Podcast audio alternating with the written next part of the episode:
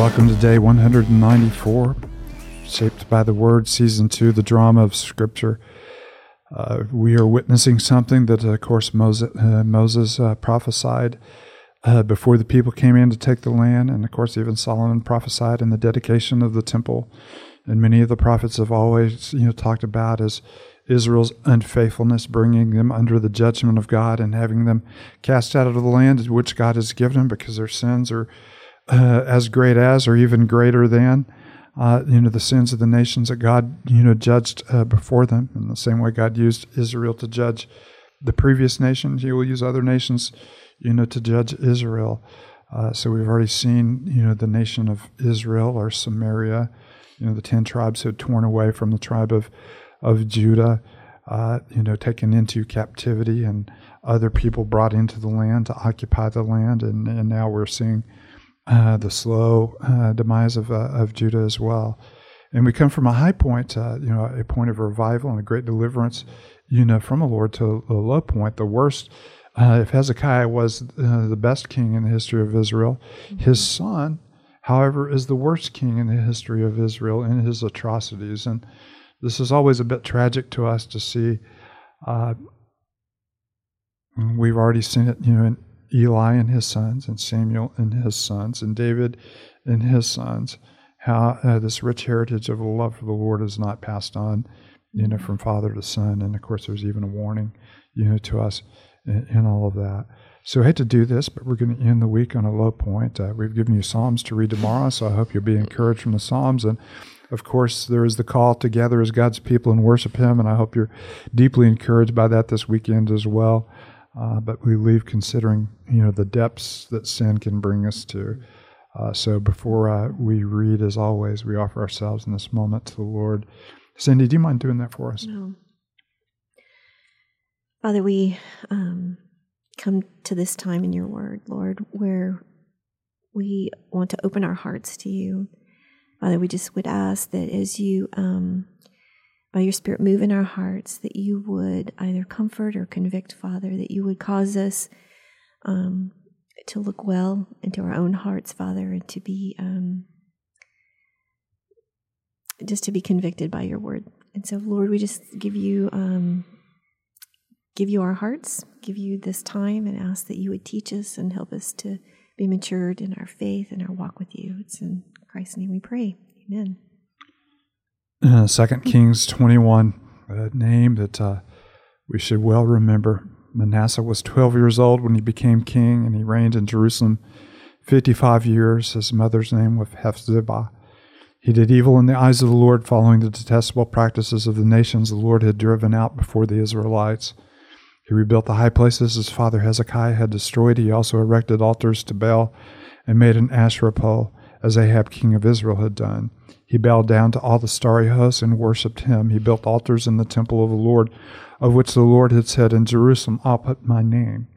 In the two courts of the temple of the Lord he built altars to all the starry host. He sacrificed his own son in the fire, practiced divination, sought omens, and consulted mediums and spiritists. He did much evil in the eyes of the Lord, arousing his anger. He took the carved Asherah pole he made and put it in the temple, of which the Lord had said to David and to his son Solomon, "In this temple and in Jerusalem, which I have chosen out of all the tribes of Israel, I'll put my name forever. I will not again make the feet of the Israelites wander from the land I gave their ancestors, if only they'll be careful to do everything I commanded them, and will keep the whole law that my servant Moses gave them." But the people did not listen. Manasseh led them astray, so that they did more evil than the nations the Lord had destroyed before the Israelites. The Lord said through his servants the prophet, "Manasseh, the king of Judah, has committed these detestable sins. He has done more evil than the Amorites who preceded him, and led Judah into sin with his idols. Therefore, this is what the Lord, the God of Israel, says: I am going to bring such a disaster on Jerusalem and Judah that the ears of everyone who hears it will tingle. I'll stretch out over Jerusalem the measuring line used against Samaria and the plumb line used against the house of Ahab. I'll wipe out Jerusalem as one wipes a dish, wiping it all, wiping it and turning it upside down. I'll forsake the remnant of my inheritance and give them into the hands of enemies. They'll be looted and plundered by all their enemies. They've done evil in my eyes and have aroused my anger from the day their ancestors came out of Egypt until this day. Moreover, Manasseh also shed so much innocent blood that he filled Jerusalem from end to end, besides the sins that the Lord uh, had caused Judah to commit. So they did evil in the eyes of the Lord. Uh, he had caused Judah to commit. So they did evil in the eyes of the Lord. As for the other events of Manasseh's reign and all that he did, including the sin he committed, are they not written in the book of the annals of the kings of Judah? Manasseh rested with his ancestors and were buried in his palace garden, the garden of Uzzah, and Amon his son succeeded him as king. Amon was twenty-two years old when he became king, and he reigned in Jerusalem two years. His mother's name was Meshalemeth, the daughter of Heros. She was uh, from Jebath. He did evil in the eyes of the Lord as his father Manasseh had done. He followed completely the ways of his father, worshiping the idols his father had worshipped and bowing down to them. He forsook the Lord, the God of his ancestors, and he did not walk in obedience to him.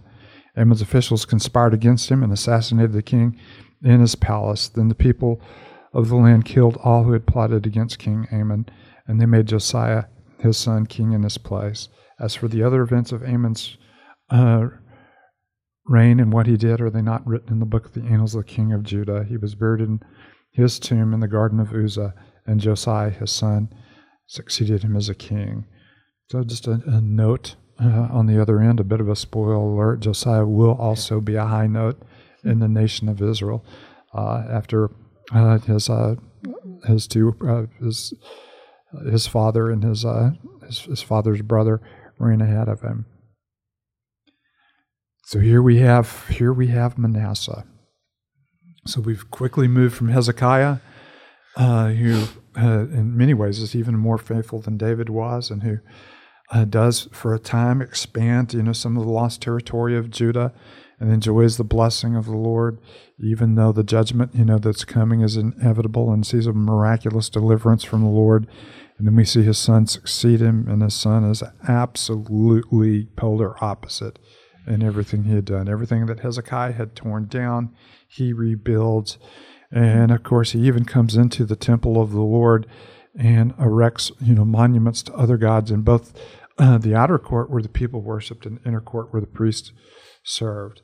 Uh, you know, not touching the Holy of Holies, but uh, right there in front of um, in front of the Ark of the Covenant, uh, you have this image, you know, that he erects uh, to Ashtoreth, you know, his god, and even, you know, even sacrifices one of his sons uh, on, on the altar. So it is a dark picture of where sin leads.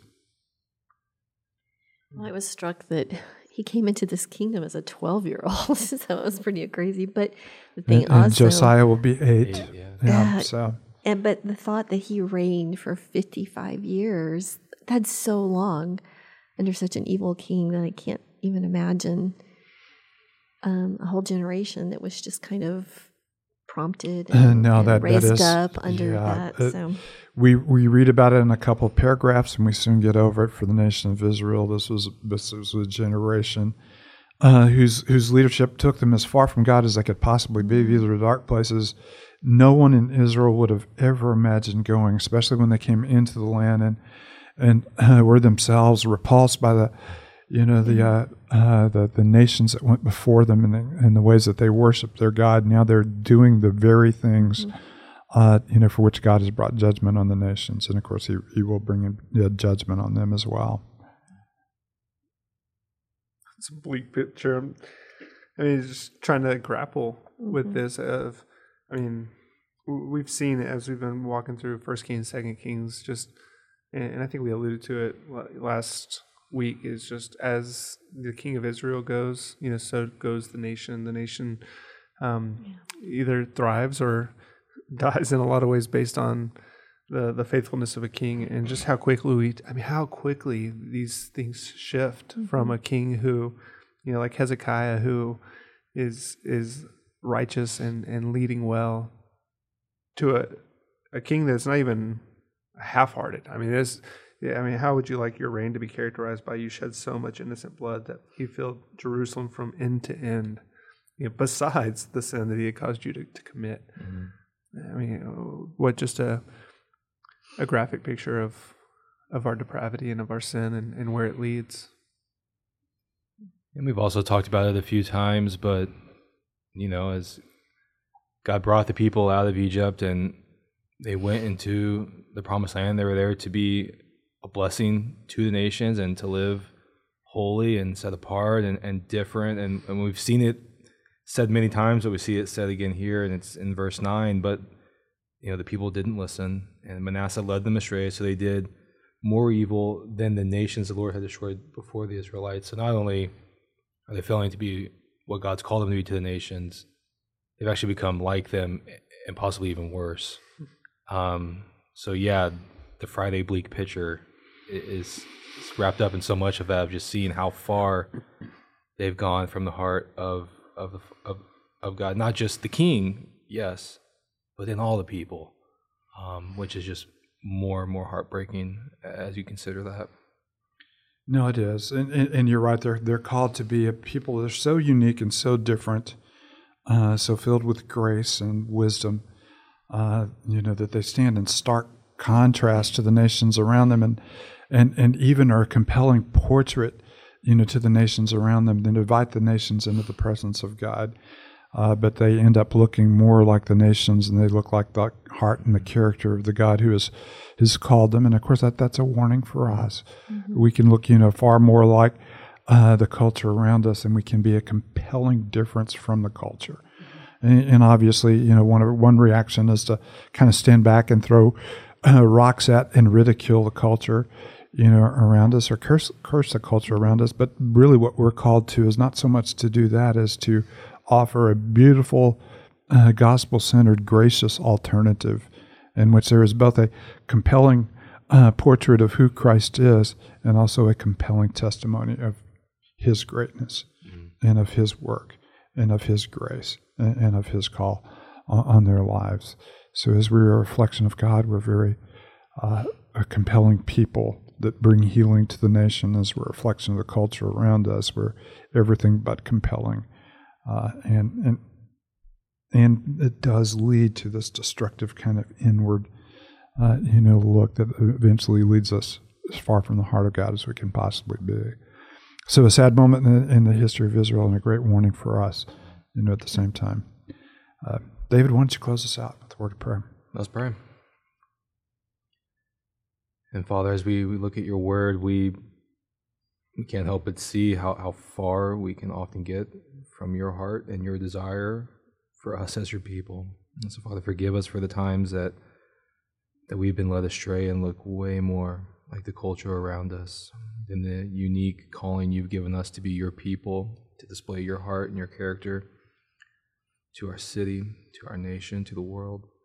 And so, Father, may you forgive us, and may you, by your Spirit, um, renew and restore us um, to be your people here in this time, in this place, uh, for your glory and our ultimate joy.